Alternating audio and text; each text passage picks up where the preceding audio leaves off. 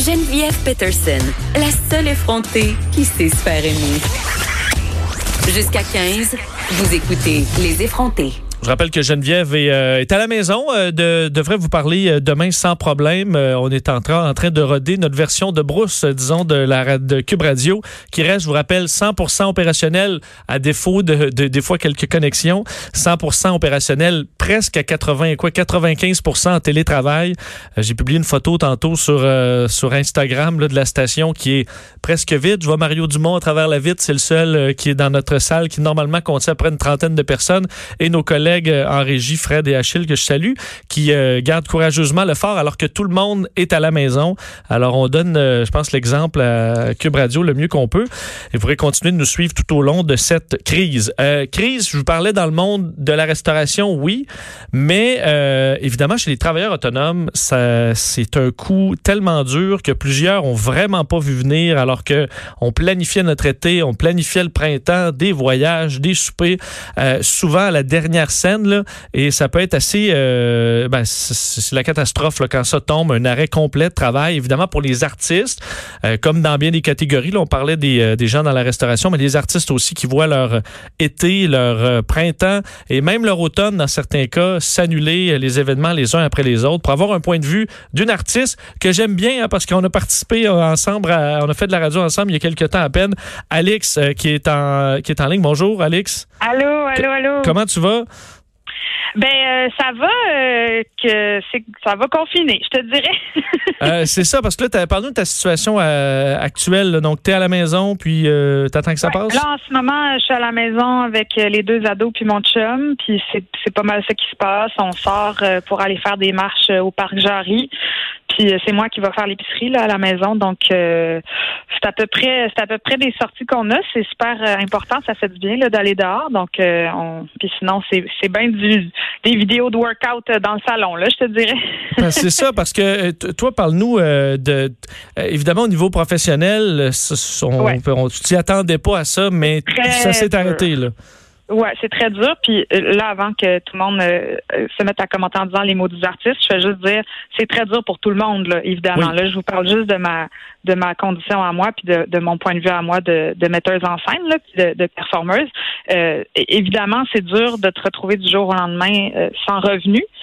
Mais c'est quelque chose qui est comme pas étonnant dans ma vie, c'est-à-dire que la précarité, puis de pas savoir comment tu vas payer ton loyer le prochain mois, puis quand est-ce que le prochain contrat va arriver, ça fait que moi, ce que la plupart des gens vivent en ce moment en se disant, mon Dieu, euh, mon hypothèque, est-ce que j'ai le cas de la rembourser? C'est pas mal le cas de beaucoup d'artistes, je vous dirais. Là. Ouais, on parle des gens qui ont, on parle des artistes qui ont beaucoup d'argent, c'est le 1% du bottin. Là. Le reste Ben, des artistes, on vit dans la précarité pas mal à l'année longue. Parce qu'à la fois, le- tout le monde, effectivement, est un peu dans, dans la merde, là, mais je parlais aux gens de restauration Ouais. tantôt, mais eux sont habitués à un flot constant. Là. Tu dis, bon, si je travaille pas là, je vais aller travailler une autre place, il n'y a pas de problème. Les artistes, effectivement, il y a des, des hauts et des grands bas, puis tu l'apprends assez tôt dans ta carrière.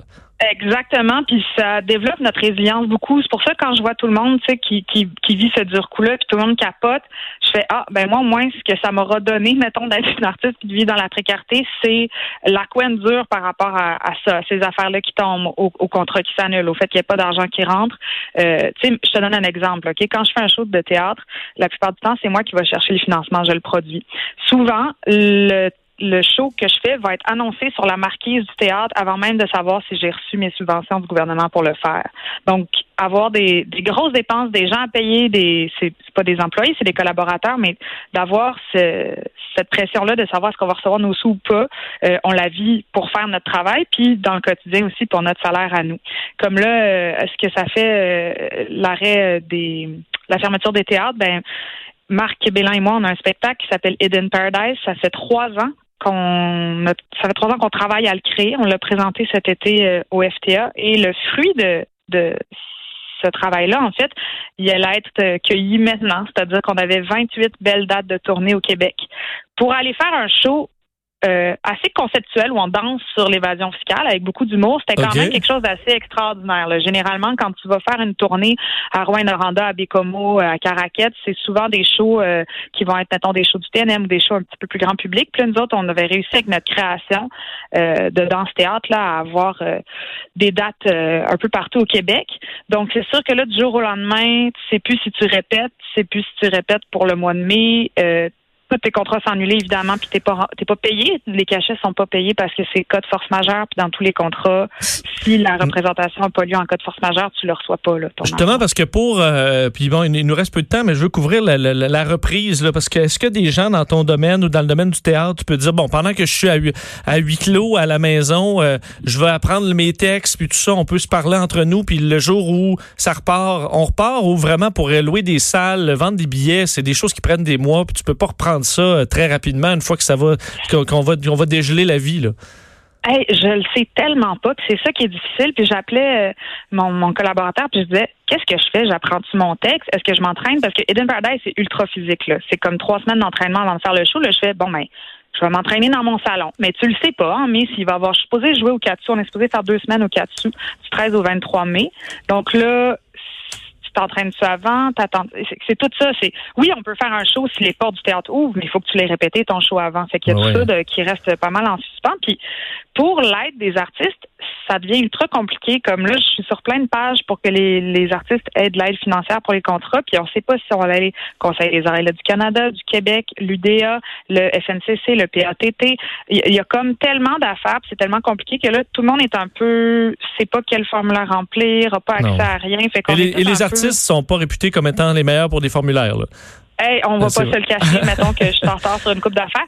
Mais c'est surtout aussi ce que je vois, c'est que les artistes, ils redonnent beaucoup à la communauté très vite. C'est les premiers à être sur Internet pour avoir fait des vidéos, euh, partager de la musique, partager des radios théâtres. Ce qu'on voit aussi, c'est que même si on n'a plus accès à rien, euh, qui est à l'extérieur de chez nous, c'est là qu'on se rend compte que l'art c'est important. Ouais, on aura besoin, euh, on aura besoin de votre, de vous et de votre créativité à un moment donné parce qu'on aura juste ça à regarder euh, sur ben les, sur internet ou à la télé. Des films, de la télé, puis des livres, c'est les artistes qui font ça. Tu sais, ben, c'est là qu'on se rend compte que c'est important. Lâche pas, Alix Dufresne, merci de nous avoir parlé. On va suivre ben, la situation d'un peu tout le monde dans cette tempête. Merci. Salut Alex Dufresne, donc euh, artiste, euh, metteuse en scène qui euh, évidemment doit traverser ça comme nous tous et chacun ses, ses, petits et très gros défis ces jours-ci. Alors on vous envoie notre support. Dans quelques secondes, on fait le tour de l'actualité parce qu'il y en a encore beaucoup à dire. Un point de presse encore là majeur du gouvernement du Québec. On fait le tour de ça avec Mario Dumont dans deux minutes.